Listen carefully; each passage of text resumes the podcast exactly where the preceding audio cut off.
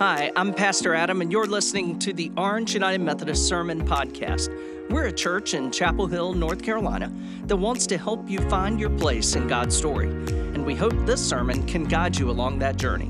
Visit orangemethodist.org to find out more information about location, service times, upcoming events, and ways to give. We hope you enjoy.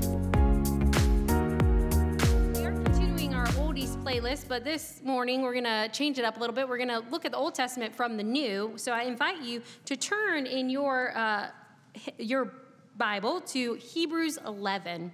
Uh, so I invite you to turn now to Hebrews 11.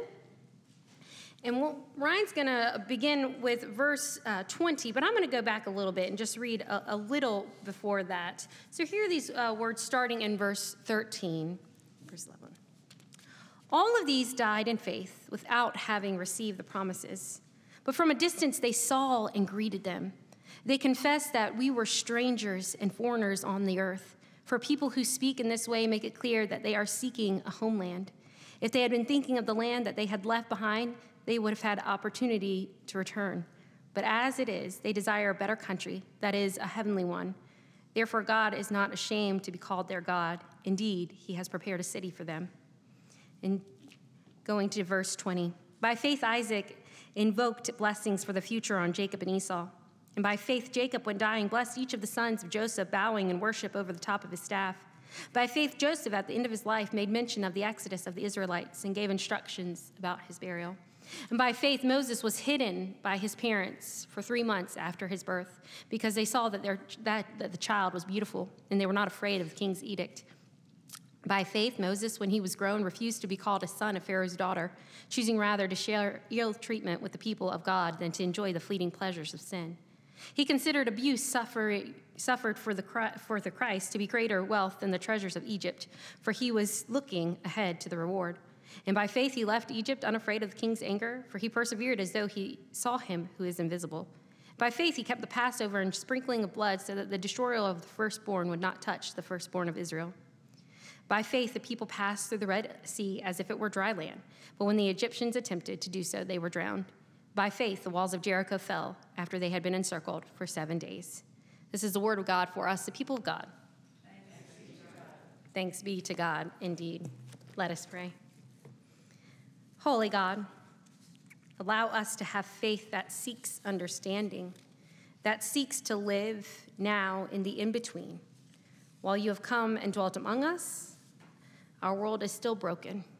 We are still broken. And while we wait for you, we ask for strength and knowledge as to how we are to live. Amen.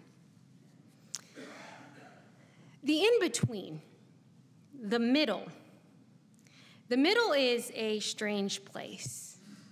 You can't really begin a story in the middle. That means it's not the middle, it's the beginning. And you can't really finish a story in the middle because that means it's the end.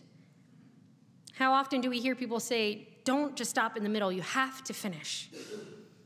Or any of us have been to middle school, I'm assuming most of us in this service.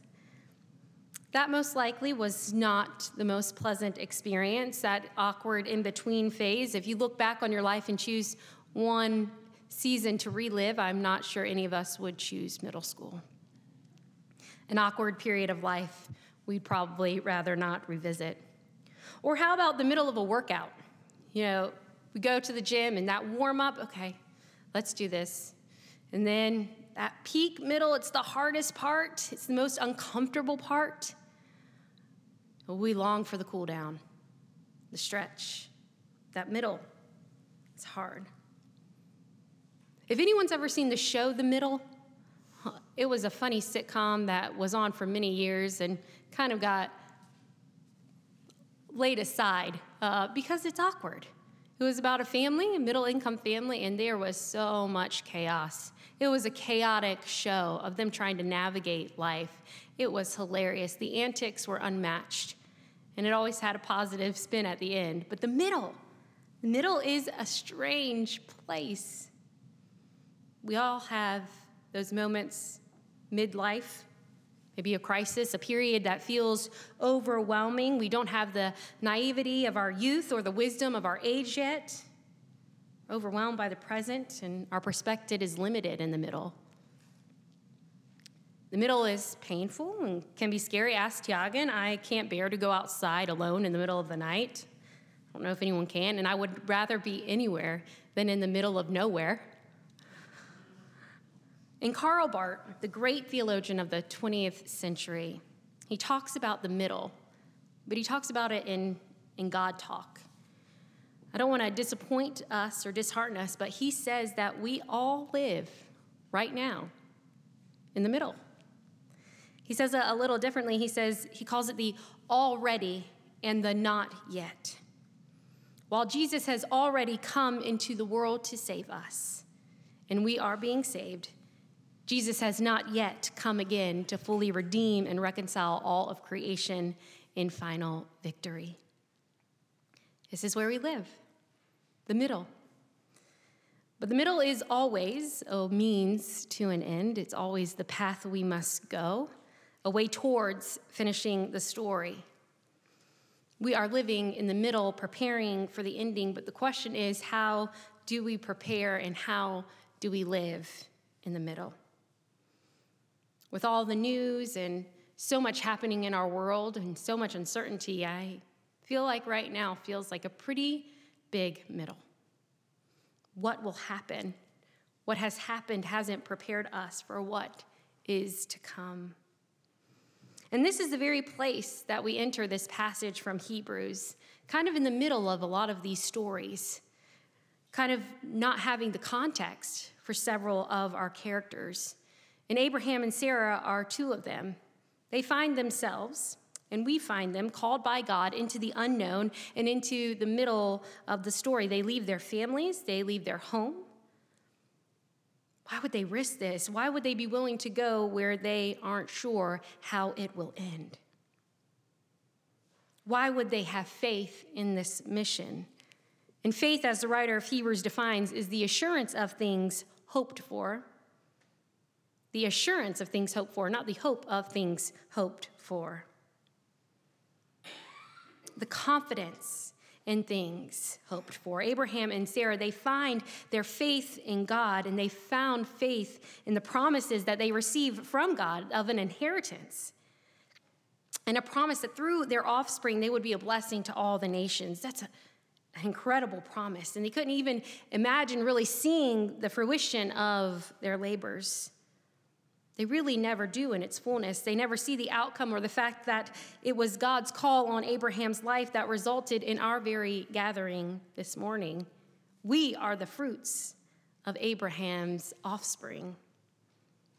That's their blessing, and actually it's ours. But, but why did these two people trust God's promises so deeply? Not in part, but in whole. And that's exactly how they lived. I think Abraham and Sarah trusted God's promises or had faith because they participated. They participated in God's work and they experienced God's faithfulness themselves. They actively experienced the blessing of Isaac being born despite Sarah's age. They saw God fulfill God's promises, and some were left and are still to be completed, but they knew and saw, and we as Christians who have hope and have faith, we know the end of our story. We talked about it last week that our end, our end is completion in Christ. We know that Christ's work in the, our world is going to come into completion. But in the meantime, in the middle, while the brokenness of our world seems overwhelming, we are part of the kingdom of God being realized said Abraham and Sarah participated in the life and the building of God's kingdom. They participated, they did not anticipate what was to come. They longed, but they were active. And we are part of that active participation in building God's kingdom. And we see it all around us, even in the middle. We see stories of resurrection. It's like if you walk outside at Orange, very real example here, you'll see that despite it all, the grass grows through the concrete. Resurrection, life is bursting forth.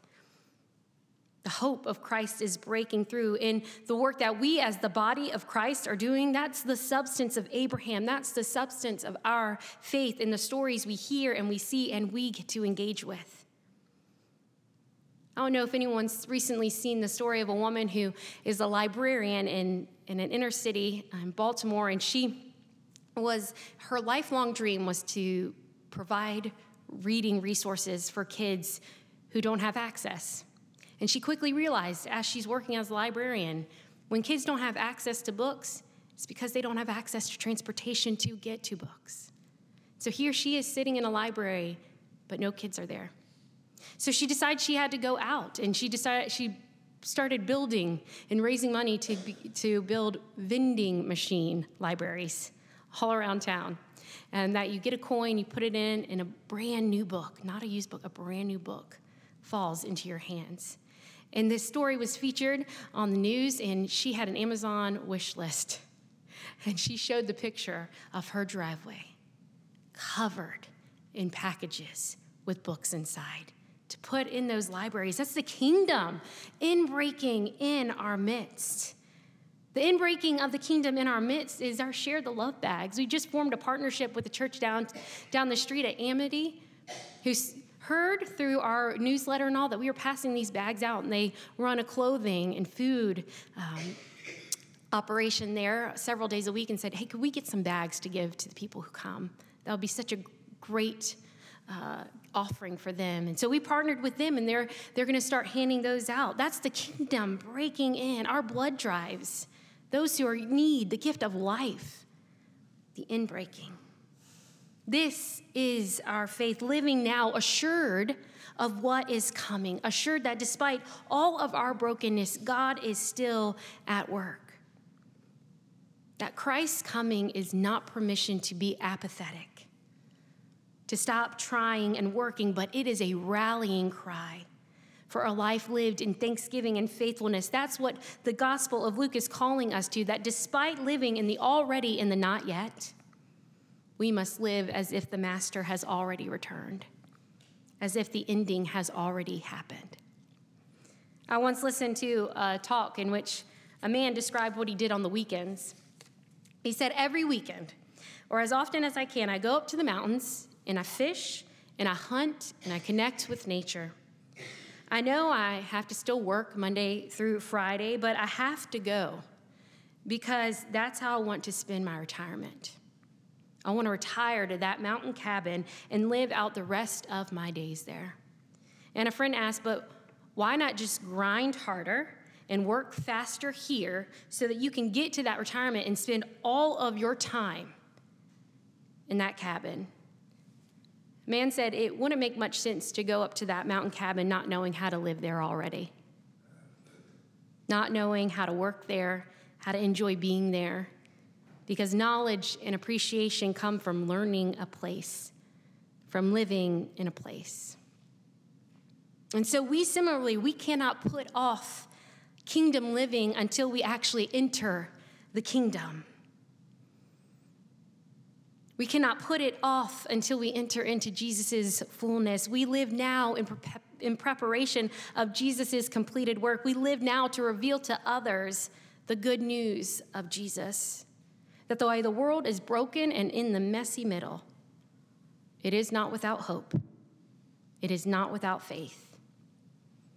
Our faith gives substance. Our faith gives proof to the kingdom inbreaking into our world.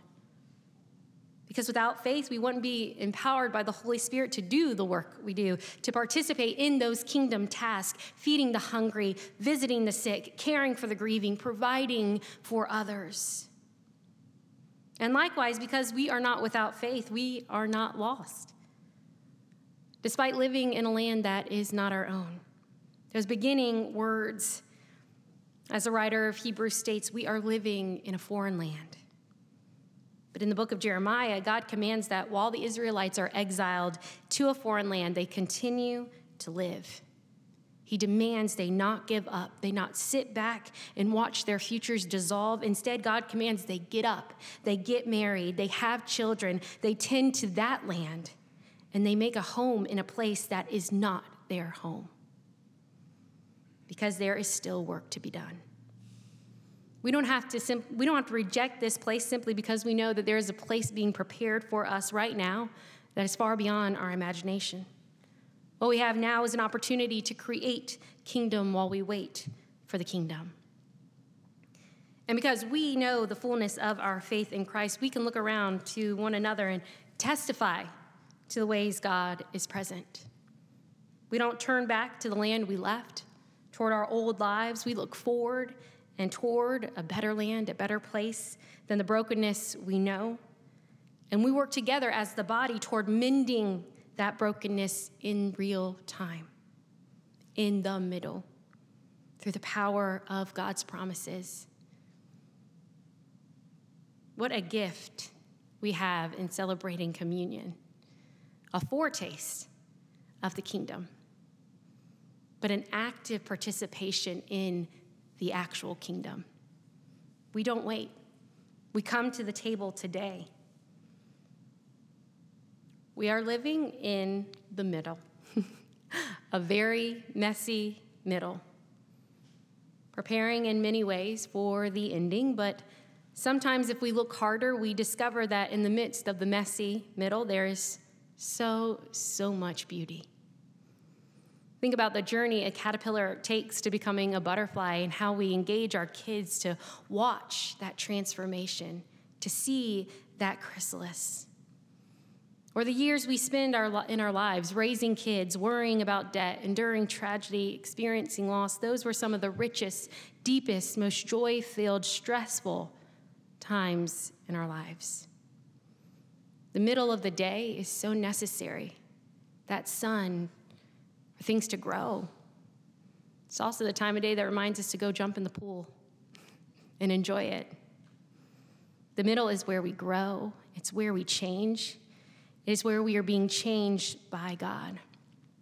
So, how we live in the middle matters. It matters because it reveals the substance of our faith. That despite the pain and struggle of our lives, we believe in a God that is actively redeeming and reconciling the world to himself, not who will, but who is and who will. And we get to be a part of it not tomorrow, we get to be a part of it today. And one of the ways, as I said, that we get to actively participate in that inbreaking of the kingdom is through the heavenly banquet that is set before us.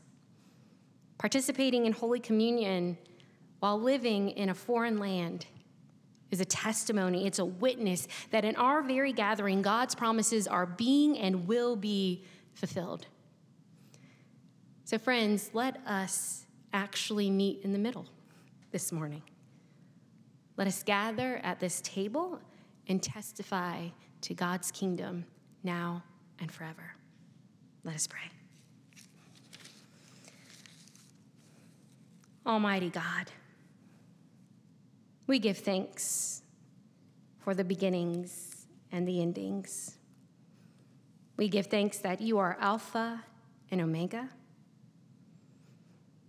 But we give thanks that you are also the middle. We give thanks for the substance of our lives that falls in that middle, for the substance of our faith that grows in the middle. God, we ask that you help us to see what is to come, but not to lose sight of what is and the work that is before us today.